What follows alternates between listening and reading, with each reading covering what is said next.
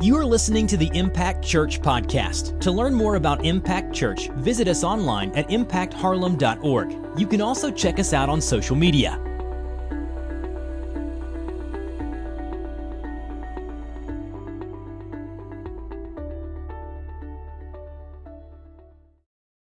Amen. If you would go ahead and find your seat, and we will get right in. I just want to start off and um, just say thank you. Um, as many of y'all know, my family had kind of a rough week this week. We found out that Sally's father passed away on Monday, and um, it's been a it's been a pretty rough week to say the least. We've gone through a lot.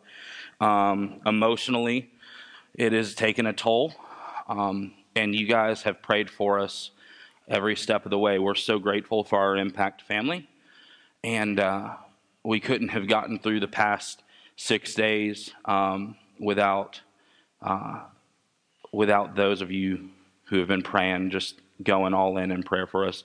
And I just want to say that I ask that you continue to pray for us. We have a, a week ahead of us full of uh, services. Uh, we have a six year old who is um, about to turn seven, gonna miss her papa, and she's just now getting to understand death, right? Uh, she's just at the understand, under age where she kind of gets that um, all the intricacies of that. So just pray for us. We thank you for your prayers so far, and we just ask that you continue to pray for us. Uh, we're going to trust that you will. All right, so we're in the series called Called Out. So we introduced this a few weeks ago. Pastor Dustin kicked it off, and uh, we begin to understand what it means to minister to other people's uh, other people. So we are called out to share the gospel, to go into the world, to share the gospel with those around us. And what does that look like? So that's what we've been discovering this series. Last week, Pastor Dustin was in Luke five and he, uh, he challenged us with the idea that Jesus came not for the righteous, not for the healthy, but he came for the sick, for the sinner. But we know that that's all of us, right? That that is every single one of us, no matter what we've done, no matter who we are, no matter our nationality, our race, our hobbies, our choices. Jesus came for the sinner. And we've all fallen short of the glory of God. Therefore, we are all sinners. Every single one of us. So we understand that Jesus' Jesus's work and his reach and what he's doing and his mission was indiscriminate. And for those of us who follow Christ, who call ourselves Christ followers, that when we go out, we should have that same mission, regardless of who God puts in our path, regardless of who they are or what they've done. We are indiscriminate in furthering the gospel and proclaiming the kingdom, or we should be at least. And that's what, what Dustin kind of challenged us with last week. And for those of us who call ourselves Christ followers, that's what we're called. We're called to bear his image and do the same things. We're called out to be the same way when we spread the gospel. Today, we're going to be in Luke chapter 9. And we're going to be in the back end of the passage of that chapter in verses 57 and 62, if you, through 62, if you want to go ahead and turn that. Um, this is one of the more challenging passages to, to really kind of put out there because it seems like Jesus is being like super crazy harsh with the folks that he interacts with. Um, and what he's just doing is he's kind of lining things up in, in reference to some other things. Um, Dustin offered me the opportunity to push back a week um, preaching this morning. And knowing the passage that we're going to be in, and AJ, I'm not going to read it for a couple more minutes if you want to go ahead and take that off the screen. Um, but knowing the passage that, that we're in this morning, I couldn't do that. There's no way I could, I could step back a week and, and miss the opportunity to preach this or even push off preaching this a week because it's an, important for us to understand that sometimes as Christ followers, in fact, I would submit to you many times as Christ followers, we get tested a little bit in how we're going to push through situations. We get tested in a few different ways that we'll cover here in just a few minutes. Are we able to push through those barriers? Now, I'm a Jacksonville Jaguars fan. We spent five years doing ministry in Jacksonville, and uh, I understand the Jaguars are, are not good. They have a history of not being good. But I had uh, our pastor down there got tickets to a Monday night football game. It was the Jags versus the Ravens, and the Jags essentially won uh, late in the game with a with a field goal. The place was electric. It was awesome, and from that moment, I was hooked. I know that the Jags have been around since the mid '90s. They haven't had many good seasons. Neither have the Atlanta Falcons. Okay, so just to hit a little home, if anyone's a Falcons fan. But listen, the Jags were so bad last year that they got the first overall pick in this year's draft, which I'm pumped for because that means Trevor Lawrence, one of the greatest quarterbacks to come out of college ranks. They, they talk about him in the same sentences as Manning and, uh, and Elway and Andrew Luck. And all, so I'm so excited to get Trevor Lawrence on the Jags. Okay, I'm so pumped for that.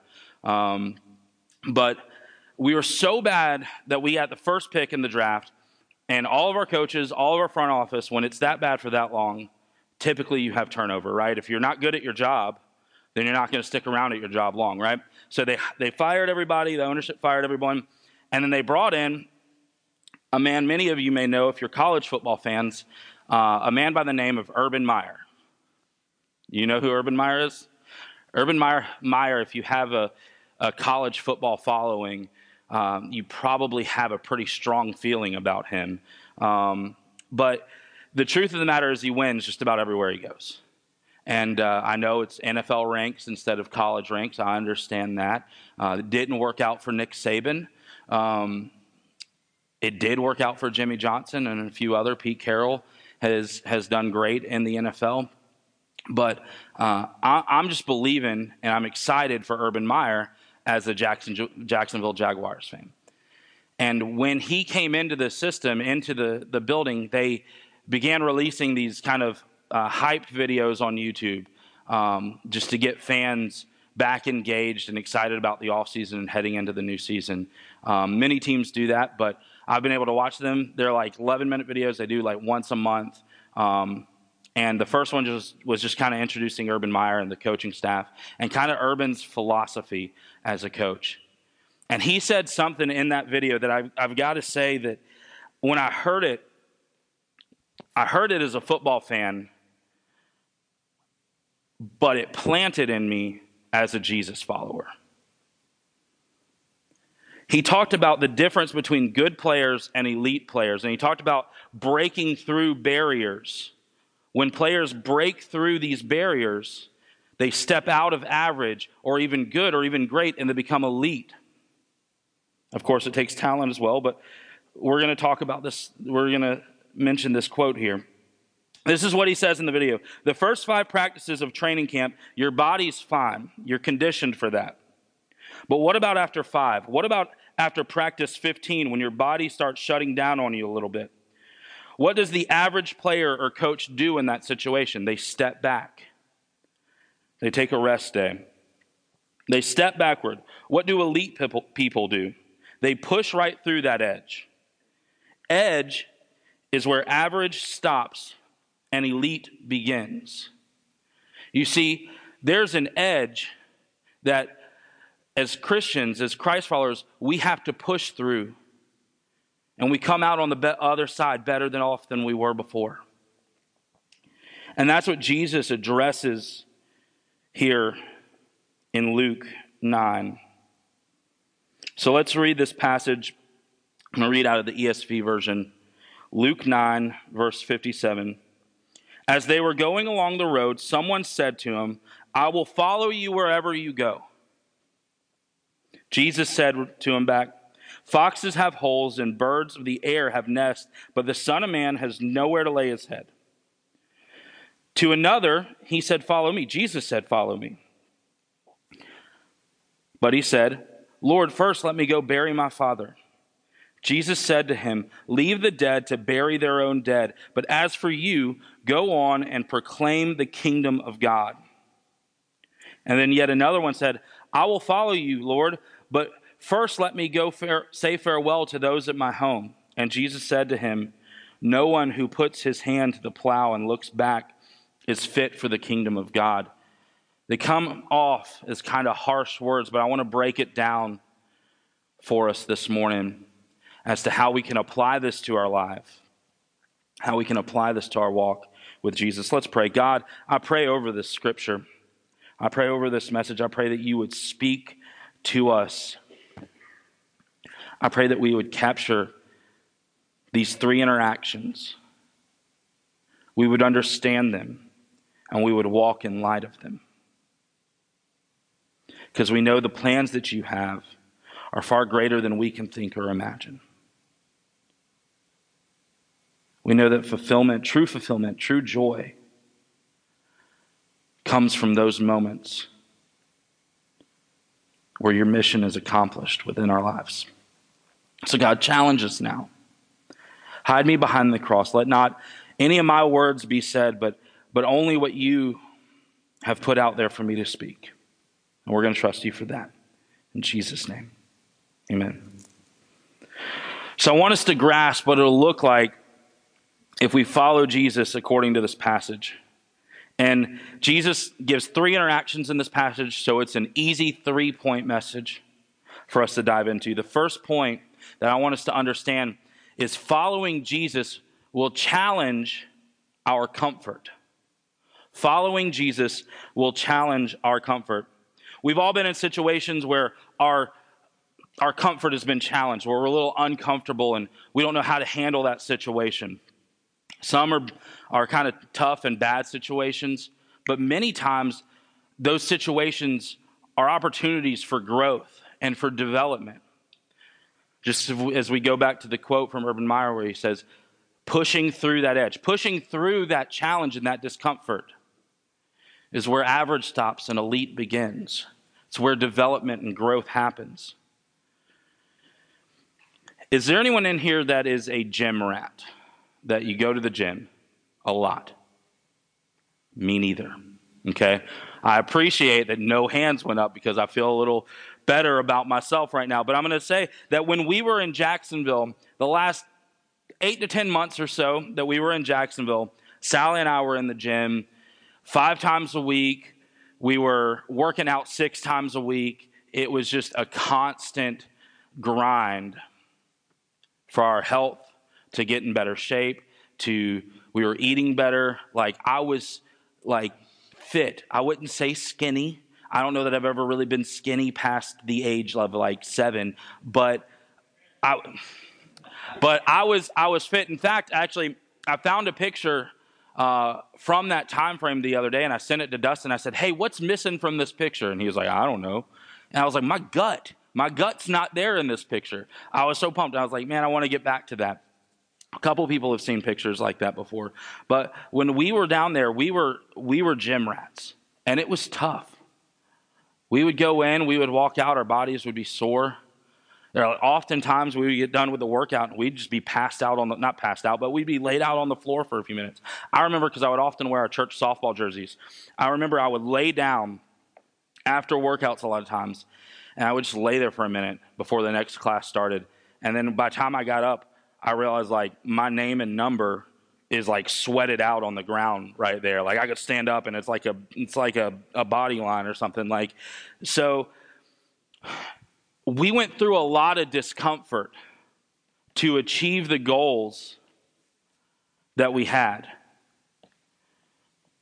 It was tough. Our bodies would scream at us every week why did you rep an additional 15, 20 pounds that wad, that workout?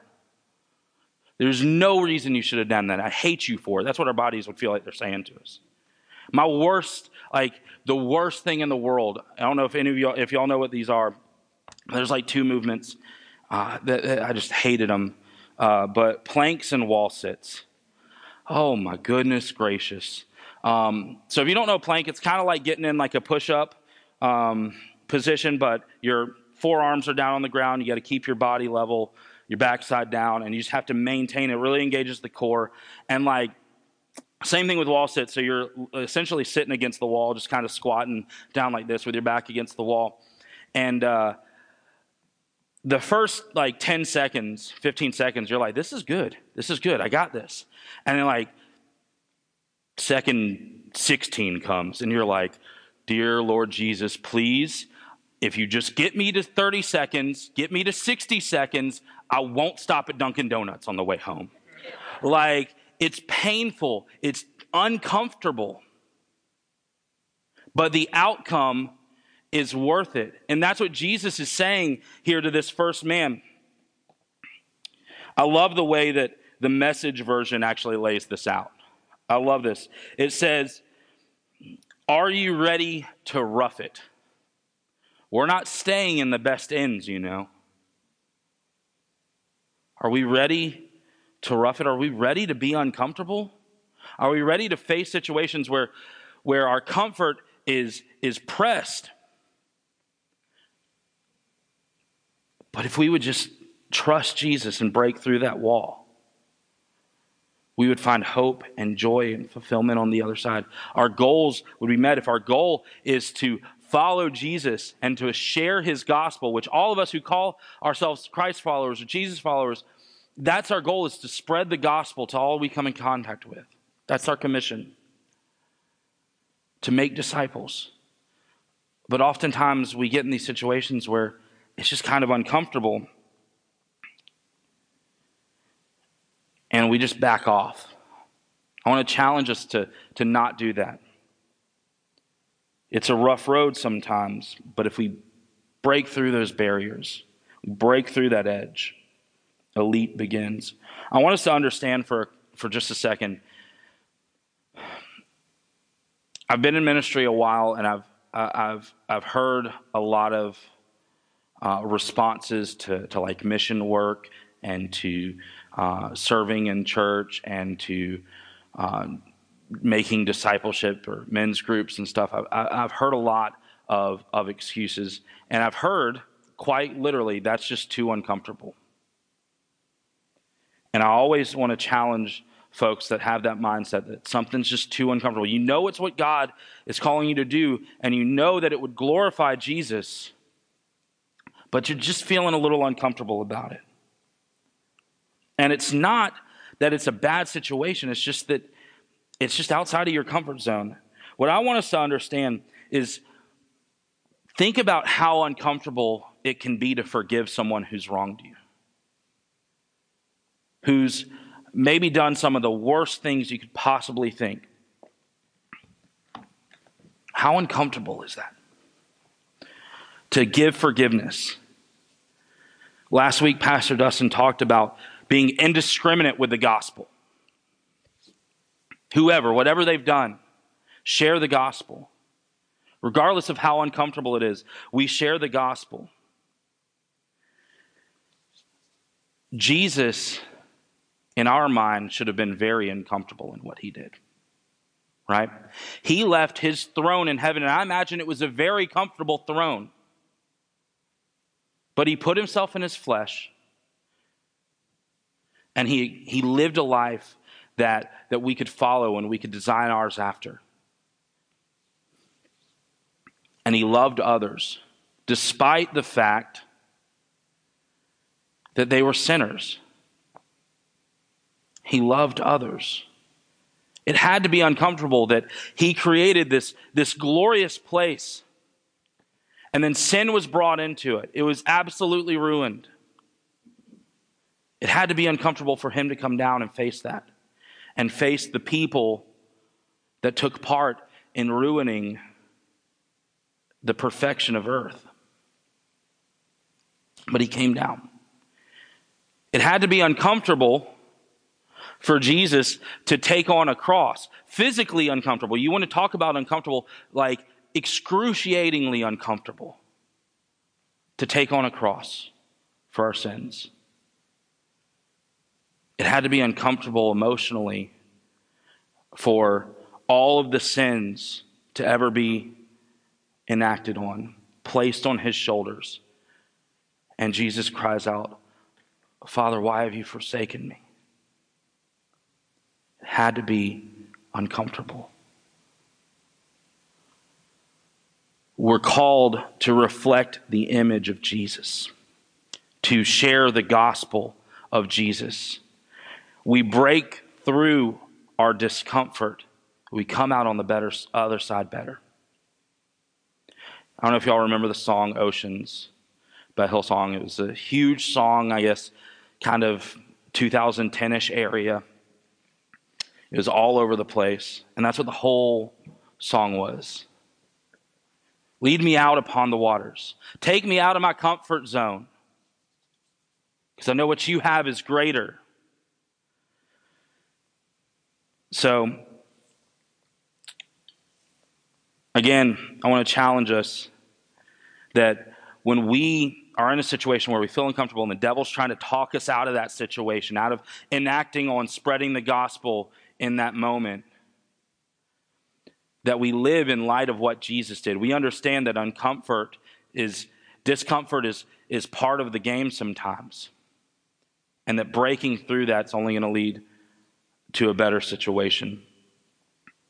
I just want us to challenge and, and live in that. So, following Jesus will challenge our comfort. But point number two is following Jesus will challenge our convenience.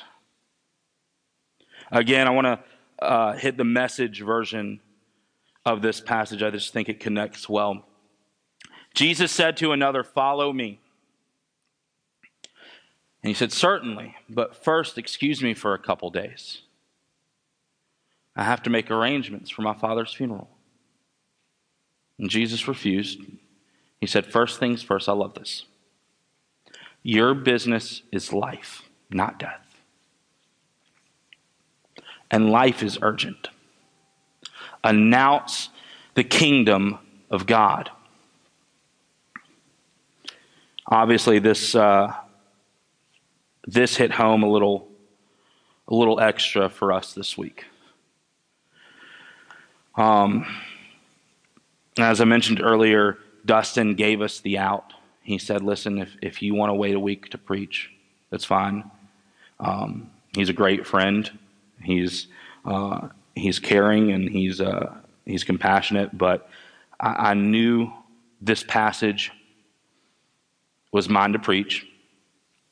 And I knew I couldn't stand before you next week having skipped out on this very passage.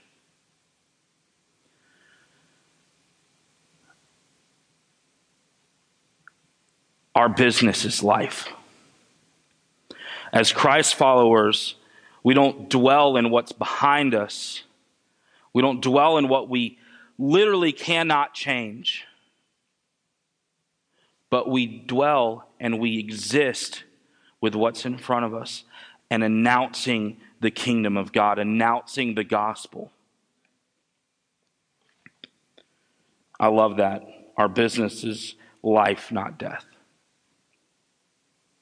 So, just like many of y'all, um, with the idea of challenging our convenience, just like many of y'all, Sally and I live very busy lives. Uh, Genevieve has ballet. Abram's in the midst of, of Bible or not Bible baseball season. Um, Genevieve's ballet once a week. Abram's baseball like three times a week. Uh, we have a Theo, and if you've met our Theo, you understand that that kid is like all in from the moment his eyes open in the morning, and that's early. And he is all in until his eyes close at night. And then his eyes may open again, and he's all in until he finally knocks out. We are busy, and all of y'all are busy. We understand that, that lives get just, they get going and they get moving.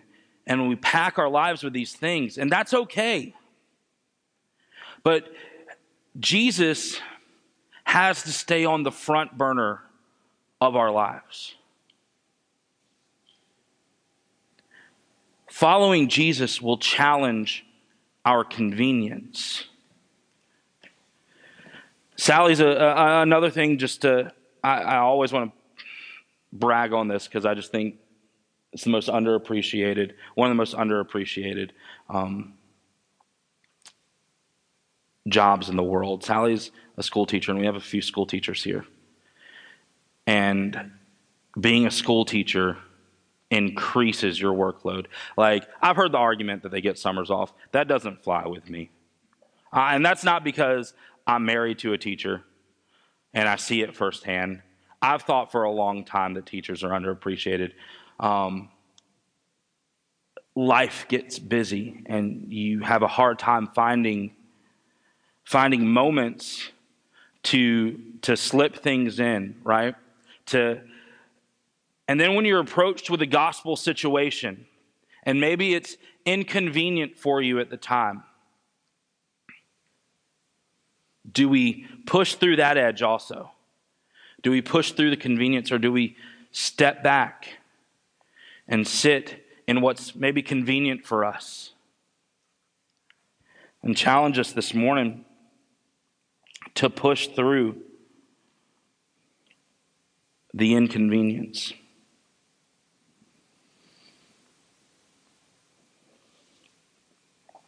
Proclaiming the glory of God, promoting the gospel in our lives far outweighs inconvenience, maybe lost sleep. Our business is life, not death, right? So, following Jesus will challenge our comfort. Following Jesus will challenge our convenience. Lastly, following Jesus will reveal our distractions. Verse 61 Yet another said, I'll follow you, Lord. But let me first say farewell to those at my home. He just wants to go home and say, I'm off on a mission, guys. Love you. Bye. Jesus said to him, No one who puts his hand to the plow and looks back is fit for the kingdom of God. It comes off pretty harsh. And I think this is one of those moments in Scripture where it's kind of a, a sobering wake up call type moment. Especially the first guy in this passage. He's like, him to call that out. They're just walking down the street, just out of random. He just, in probably elation, he's just pumped up. Things are going great. It's a mountaintop type of experience. He's in the presence of Jesus. And he says, God, I'll follow, Jesus, I'll follow you anywhere. And this guy says, Lord, I'll follow you. Just let me go home and say bye. And Jesus just kind of hits him with, with some truth.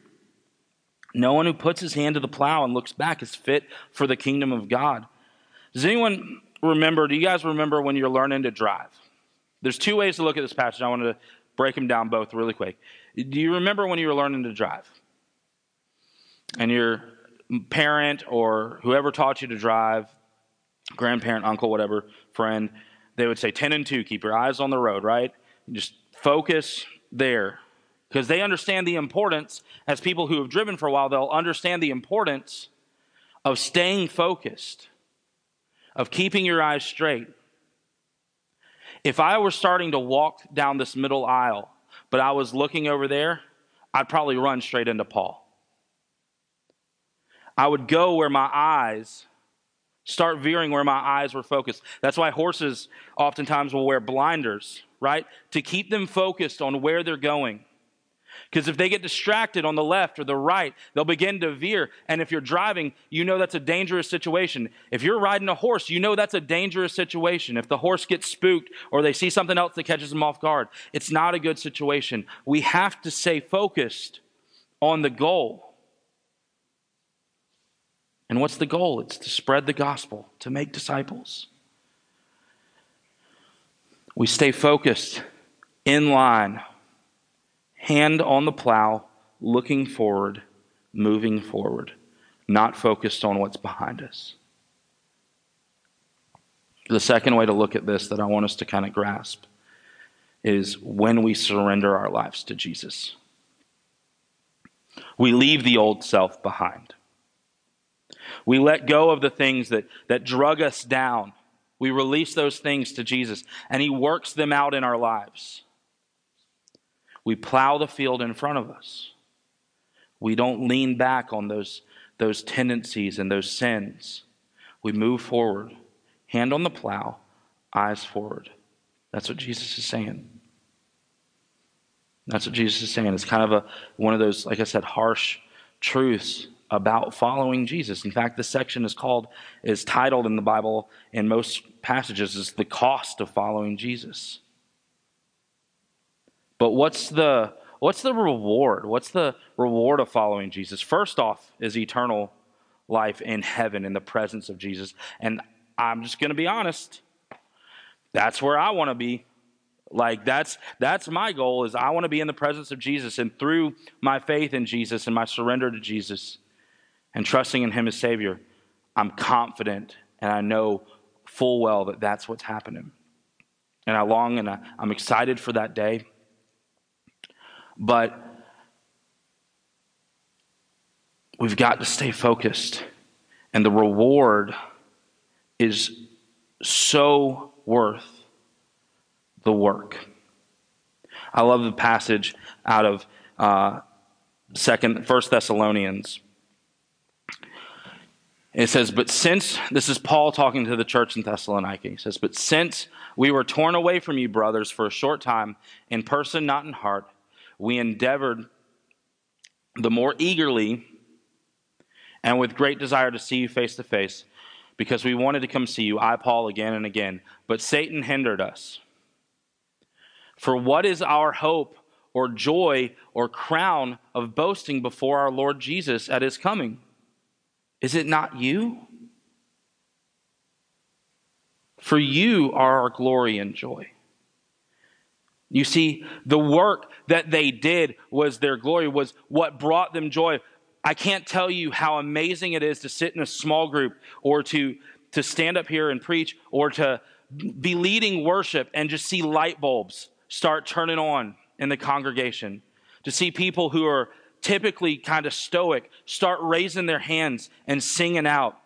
To, while you're preaching, have someone's eyes get kind of wide and they're like, oh, that registers and that makes sense. To be sitting in a small group, in a life group, and someone starts discussing something that you thought they weren't there yet. You see, the joy in seeing the fruits of your labor, man, when it comes to the kingdom work, when it comes to the gospel, there's nothing that compares. I love that that's what Paul said there. What is our joy? What, what do we bring before God? as the positive in our life? Is it not the work that we've done for Jesus? There's nothing like it. There's nothing more fulfilling. There's nothing greater. I could watch Abram hit 75 home runs. He's not there yet, and he probably will never be. But I could watch Abram hit 75 home runs, and nothing, it won't bring me the same joy of when he looks at me and says, Daddy, I want to give my heart to Jesus. Home runs, whatever. You can have them all. That's what I want. I can watch people come in and just take step step foot in the church. And it's great. It's great to see faces. But when they approach you and say, I want to serve, or I want to join this team or I want to I want to move forward and work as a team for the gospel. It means a lot. That's what that's what Dustin and I as pastors, that's what we live for. Right? Is those moments. And those moments where people approach us and we want to surrender to Jesus. We want to break the chains of sin in our life. We want to trust Jesus for it. So following Jesus will challenge our comfort, it'll challenge our convenience, it'll address our distractions. But we know that pushing through the edge of those things is where average stops and elite begins. It's where growth, development, joy happens.